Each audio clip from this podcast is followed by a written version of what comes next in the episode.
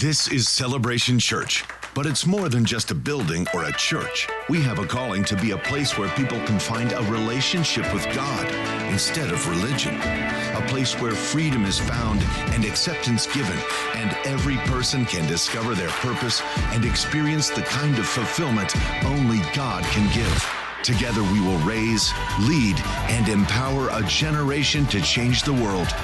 Here, Jesus is famous, and all the glory goes to God. This is celebration. This is our family. Welcome home.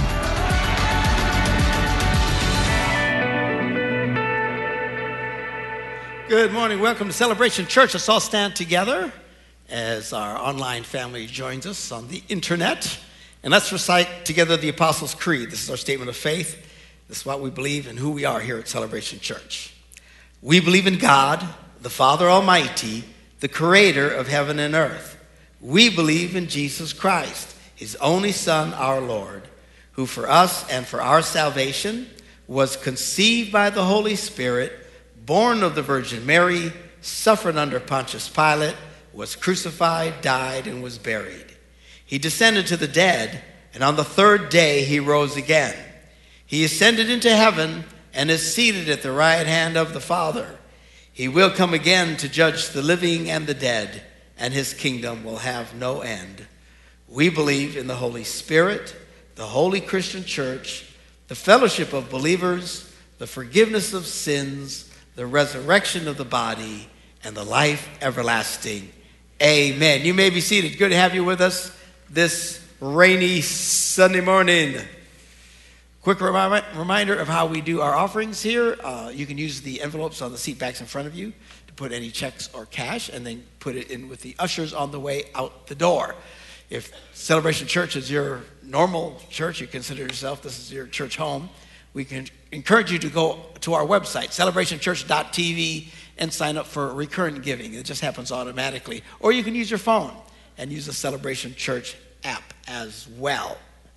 Uh, earlier this year, I was uh, invited to go to uh, Decatur, Illinois, to speak at a church there. Pastor Keith Farrell got a chance to meet him and his lovely wife, and we had a fabulous time at their church there in Decatur. Keith uh, is an Army guy. He was a veteran for six years, serving all around the world. Yes, God bless him. Then he decided to become an army, army chaplain and uh, served us 16 years as a chaplain. So, yeah, God bless him. The rules change. When you're in the army, you get to carry a gun. When you're a chaplain, you don't get to carry a gun. Uh, just the rules. And then they give you a chaplain's assistant. And uh, the chaplain's assistant job is to carry the gun. he said it was so weird because he's he's a big old boy, you know, six four, and the chaplain was some lady about this big. he, he thought it was a little strange. But uh, yeah, so they're not allowed to uh, use weapons. He, he, said, I'm not admitting to anything, but I may have picked up a weapon once or twice along the way in certain situations. But anyway, uh, as a chaplain, he taught Laugh Your Way materials, my materials to uh, his soldiers, as, as, chaplains have done for over 15 years in the Army. And uh, when he got to doing his own church after getting out of the Army, he gave us a call and we went down there and just had a, a fabulous time. Was talking about you know our church and how we're a convergent church. He goes, you know, we're kind of the same thing and we're connecting and having a great time. I was telling Bishop Sean yesterday about it, and he says, man, where do you find all these guys? And uh, I said, I don't know. They're everywhere. He says, well, you, you, you sure do a good job of being a convergent uh, evangelist, preaching this. I said, I'm not preaching anything. I'm just telling them they're doing it on their own. This has been one of the most amazing things. Uh, it's like how we started. Nobody was doing it. He says, you know, it's really true. All over the world, the Holy Spirit is just encouraging people to start br- bringing in all the different streams of the faith. And, uh, and I told him about the guys we had from uh, Portugal a couple of weeks ago, and before that from uh, Costa Rica and the others and stuff, and you just go, wow.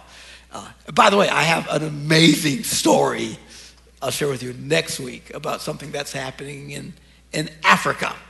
it's really quite stunning. We're very excited about it. So be sure to come back next Sunday as I share that story. Anyway, um, after being in this church, I, I gave him a call and said, Hey, man, why don't you come up and visit with us here? And we've been hanging out for the weekend and putting him to work. Please give a hand to Pastor Keith Farrell.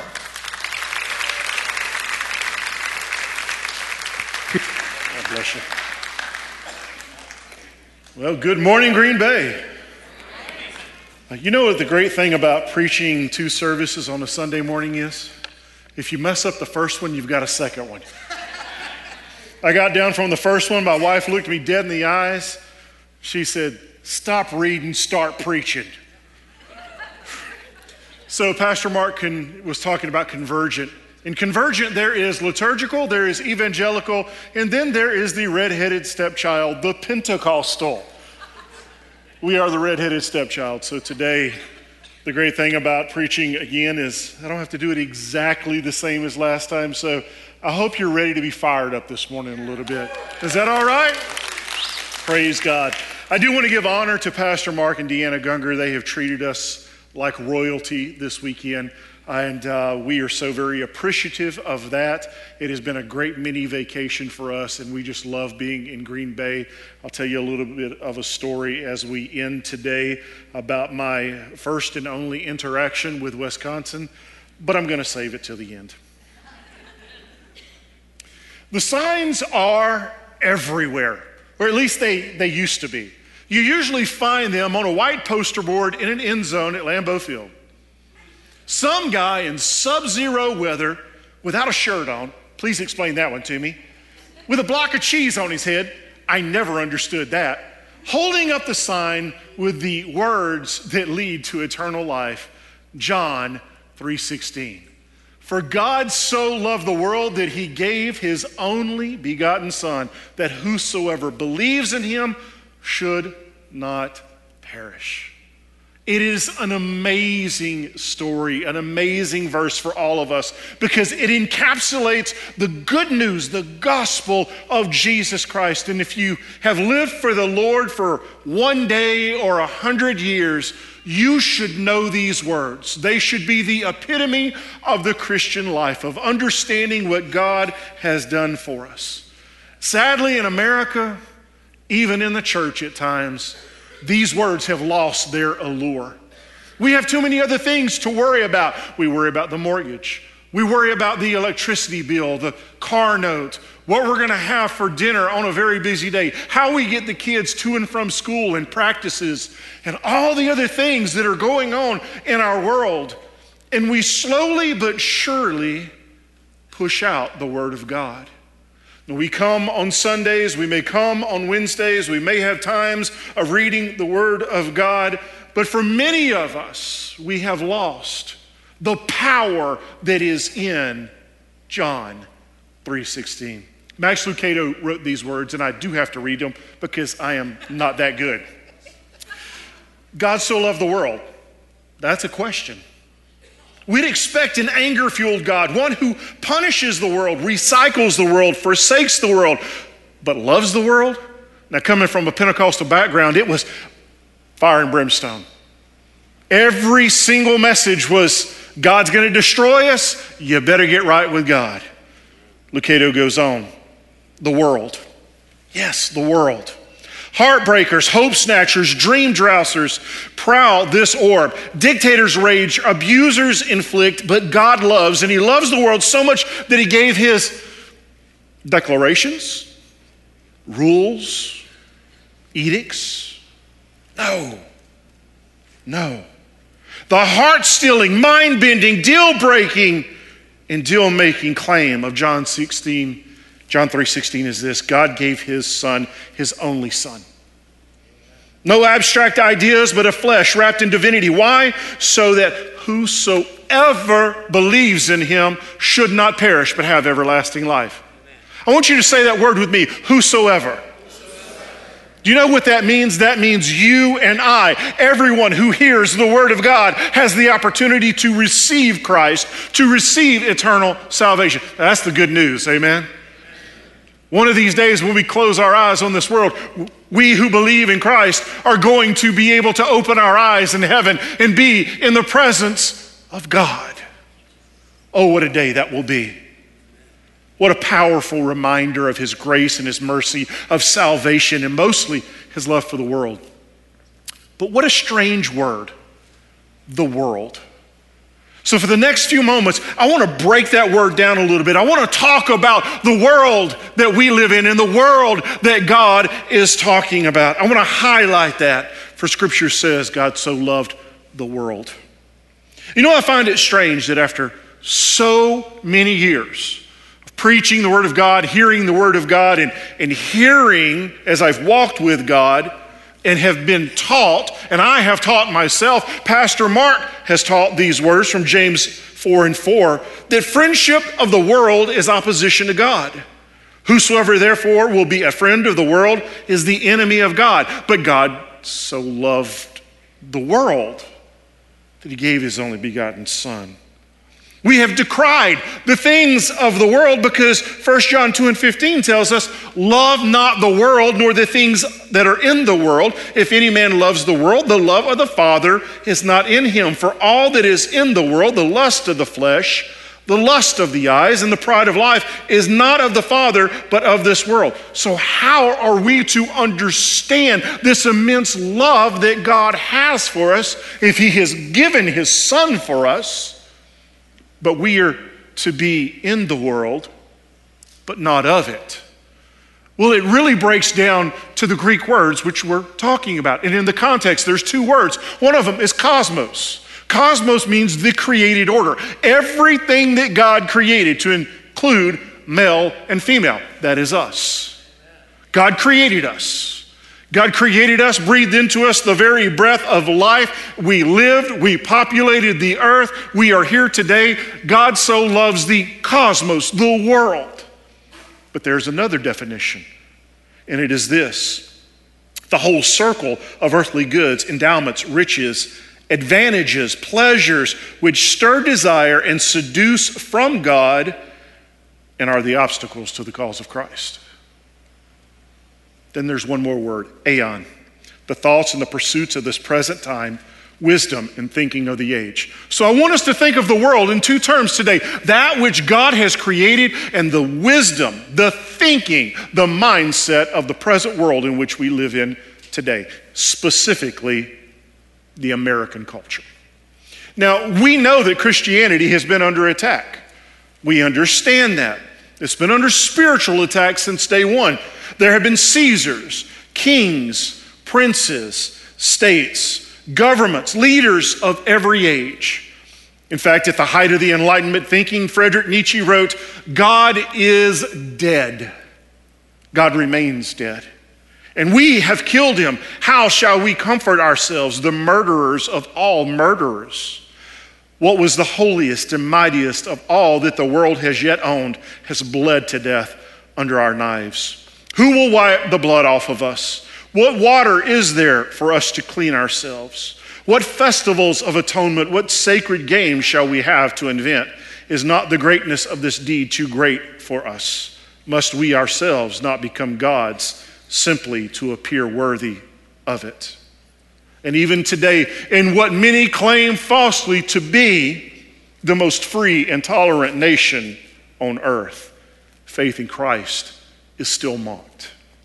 Man has once again built their own Tower of Babel, not with bricks, not with stones, not with mortar, but with words and reasoning. People have come to the point once again where they believe that they know better than God Himself. Now, I don't know about you, but I've looked at my resume and it doesn't compare with God's.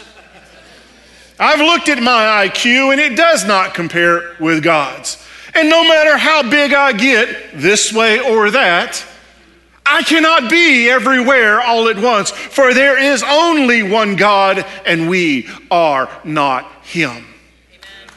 God is God. God is God. And to be quite honest with you, I wouldn't want the job. Seriously, can you imagine? Think of your own prayers. Now, that, don't get me wrong. I mean, God's not on the precipice of heaven hanging his feet down going, well, there goes Susie again. She's praying for, you know, to win the lottery, along with Tom and Timmy and everybody else in the world. Somebody won it, though, and they'll be miserable. I don't know if I would want that job. I know I couldn't handle that job. But thankfully, God's got it. But we live in this world where the thinking of the age is, is we know better than God. We are better than God. In fact, in Scripture, we read from 2 Timothy chapter 3. But realize this that in the last days, difficult times will come, for people will be lovers of self, lovers of money, boastful, arrogant, slanderers, disobedient to parents, ungrateful, unholy, unloving, irreconcilable, malicious gossips. I tell you what, you can get worn out of breath talking about how bad the end of time will be. And then we finish off here without self control, brutal, haters of good, treacherous, reckless, conceited, lovers of pleasure rather than lovers of God, holding to, and this is the saddest part, holding to a form of godliness, although they have denied its power, avoid such people as these. These are the words that are spoken by the Apostle Paul, and they are one of the greatest examples of where we are today in America. Because we are in a place of being lovers of self and self centeredness. And then he ends it with abject indifference to the power of God. What does it mean to be indifferent to the power of God? It means that if we get a little tired on Sunday morning, that we say, you know what, it's better to sleep in than it is to assemble together. When it t- comes time to read the Word of God, it's, you know what, I'd rather, I'd rather flip through t- uh, TikTok. I hate TikTok. This is all TikTok. This is, this is all social media. I like social media, but this is, this is the way we all look. Little bit of drool coming down. Have you ever watched somebody that's on social media all the time? Some of you are like, I'm on social media right now. Wipe the drool away, swipe left, go from the bottom left and go up, close it out. We're in the house of God. What are the things of God? Well, we get so centered on ourselves and all of these other things. Yes, we're to be steady in our faith in the Word of God, in prayer, in an assembly. We are called to worship God. Amen? Amen. We worship God. We do this. We are called to disciple. Our church is disciple. But never, never, never, never, never let us grow cold. The Bible tells us the story in the book of Revelation as he as John is, is writing these words that God is speaking of the churches. He speaks of the church of Laodicea. I'd rather you be hot or cold than lukewarm. American Christianity today, for many of our churches, for many of us, and maybe even somebody that is in this room today, we are in that place of lukewarmness. And the Bible says that you better get on fire for God or the Lord will spit you out. Now that's, that's pretty hard. That's hard to hear. But God loved the world, but He doesn't like the things of the world. The Bible tells us that His ways are above our ways, His thoughts are above our thoughts. There is no way that we, as humankind, can comprehend the mind of God. We just can't do it. So we wrestle, we pray, and all the reason of the world cannot explain him away. For no, God is not dead, he is alive. We didn't come today to hear the words of philosophy. We didn't come today to hear the words of someone who has been in the ground and stayed in the ground, but we've come to hear the words that give life, that change our hearts, that change our way, that change our walk. And we should always be at a place where we're on fire for God. Do you remember the day that you came to Christ for the first time? Do you remember that day? Was it an exciting day for you? If it wasn't, something's wrong. I remember the day that I gave my life to Christ. It, it was in a very large church in San Antonio, Texas. My wife drugged me to church. I was in ROTC, wanted to be an officer, headed to special forces, do all this kind of good stuff. Was ready to kill everything, kill the bad guys. That's what God created me to do. You don't make somebody this big and ugly to preach. You make them to go inflict bodily harm on bad people in the world. And then when I joined the army, I found out I was very good at that. But my wife said, because, because we were going to be an officer, that good couples go to church. Now, I think she was thinking of a dead, dry church. I said, Well, I only know one type of church, and that's Pentecostal. So we go in. You got 2,500 people that they're on fire for God. And I remember it took three services before I was up at an altar and I gave my life to Christ and was filled with the baptism of the Holy Spirit, and things changed. And my walk with God began to change, and my thinking began to change as well. And I realized that the longer that you live for the Lord, the more that you spend time in the Word of God, you begin to see things in the Spirit of God that begin to rub against that Spirit. Things that try to vie for your attention and your affections to draw you away from Christ. I have been married for 27 years and I have known this little lady for 32 years as of August the 27th at 7 p.m. in front of Liberty High School.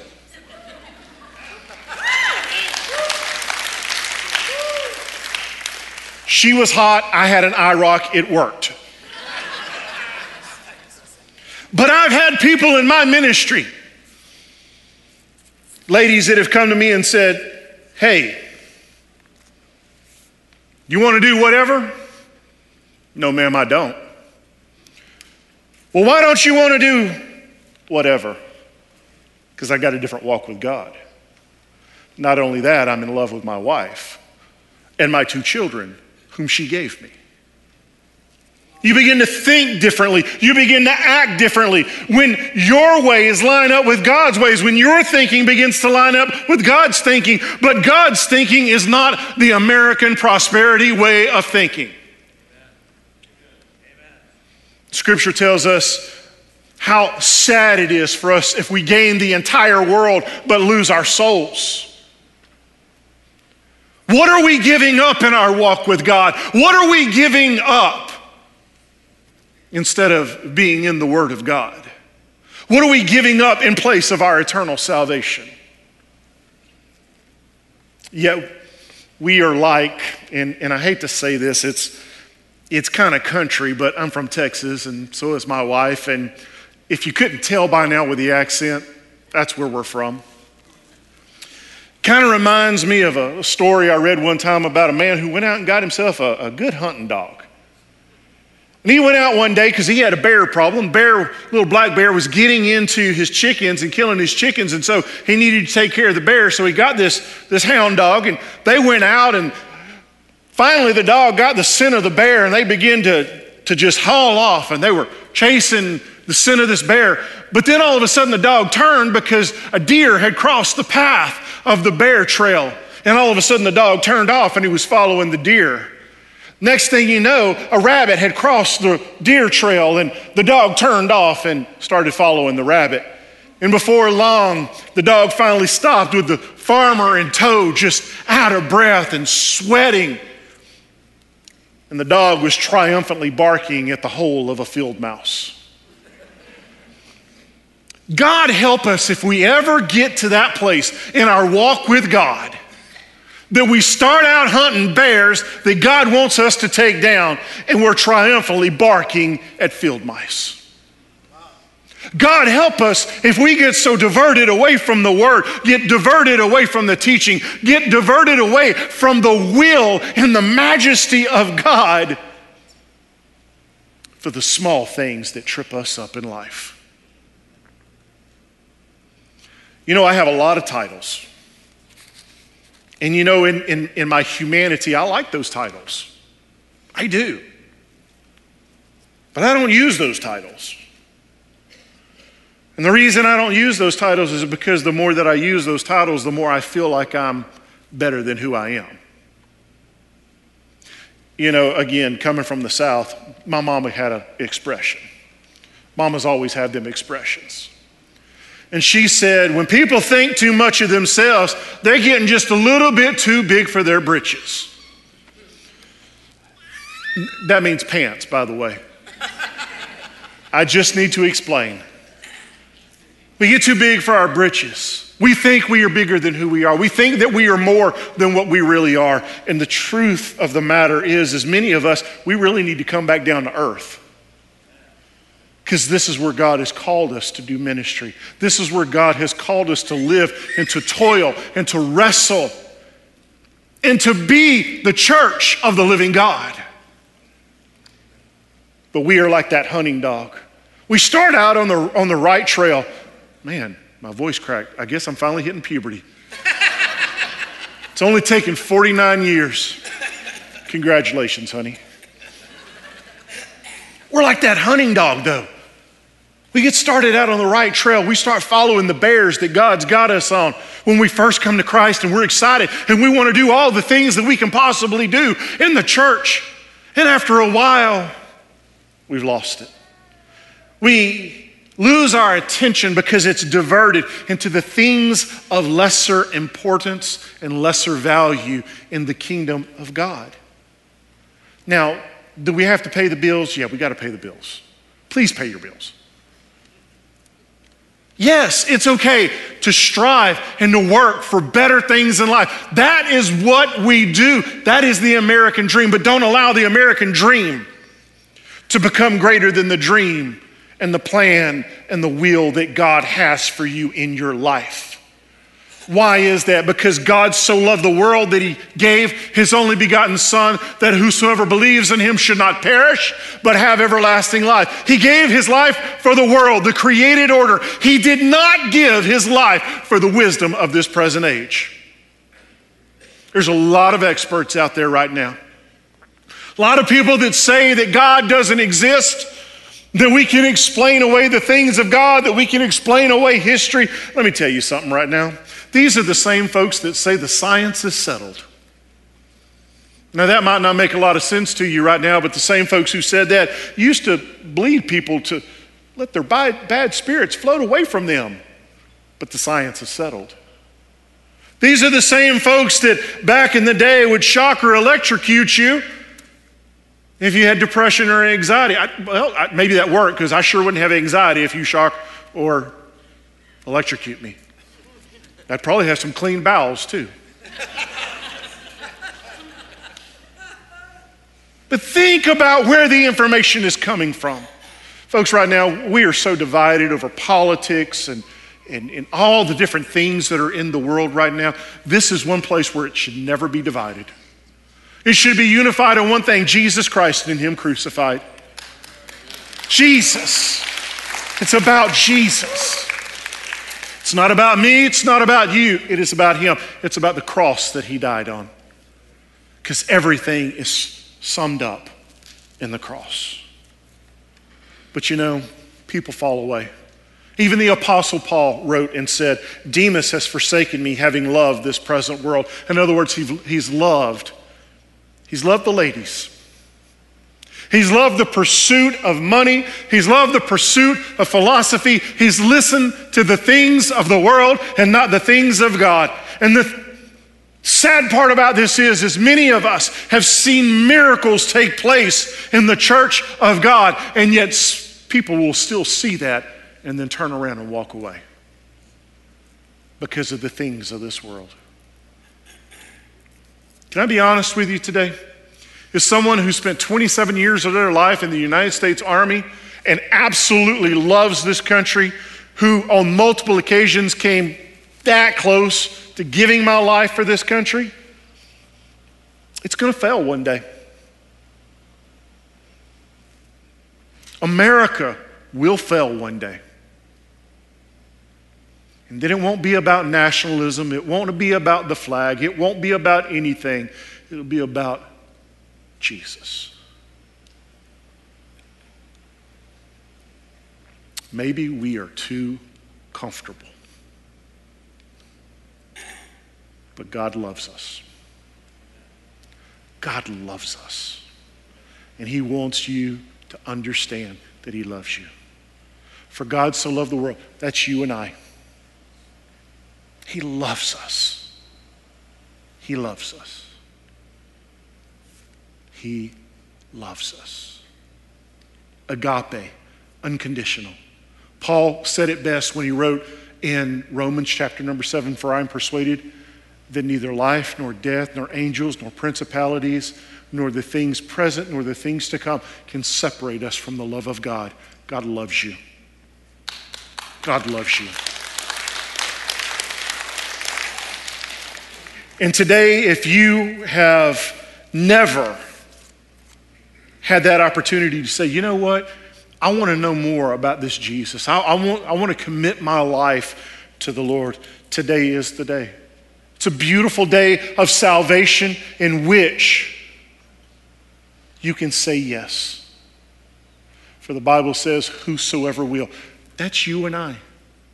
That's all of us here today. Doesn't matter where you are in life, doesn't matter how much money you have in your bank account, doesn't matter what kind of car you drive, doesn't matter what kind of house you live in, doesn't matter if you're fighting with your spouse or not. If you need salvation, today is the day of salvation. And what happens when that takes place, when you confess with your mouth that the Lord Jesus is Lord, you will walk from this place a different creature. I can't say you're going to be any better looking. I can't say you're going to walk out the door and win the lottery. What I can say is when you've got God on your side, what else matters? What else matters? You know, I tell my home church all the time, I said, you know what? The great thing about being a Christian is, is even if the entire congregation fails you, God still got your back. Amen? And when God's got your back, I'm one of those people, I talk a lot of smack. I do. I, I talk a lot of smack but God is good. But when you got God on your side, it's backed up. Today, the Lord loves you. Today, the Lord is calling for you. So, if in your hearts you need the Lord Jesus, today is your day. Thank you so much, Green Bay. We love you. God bless.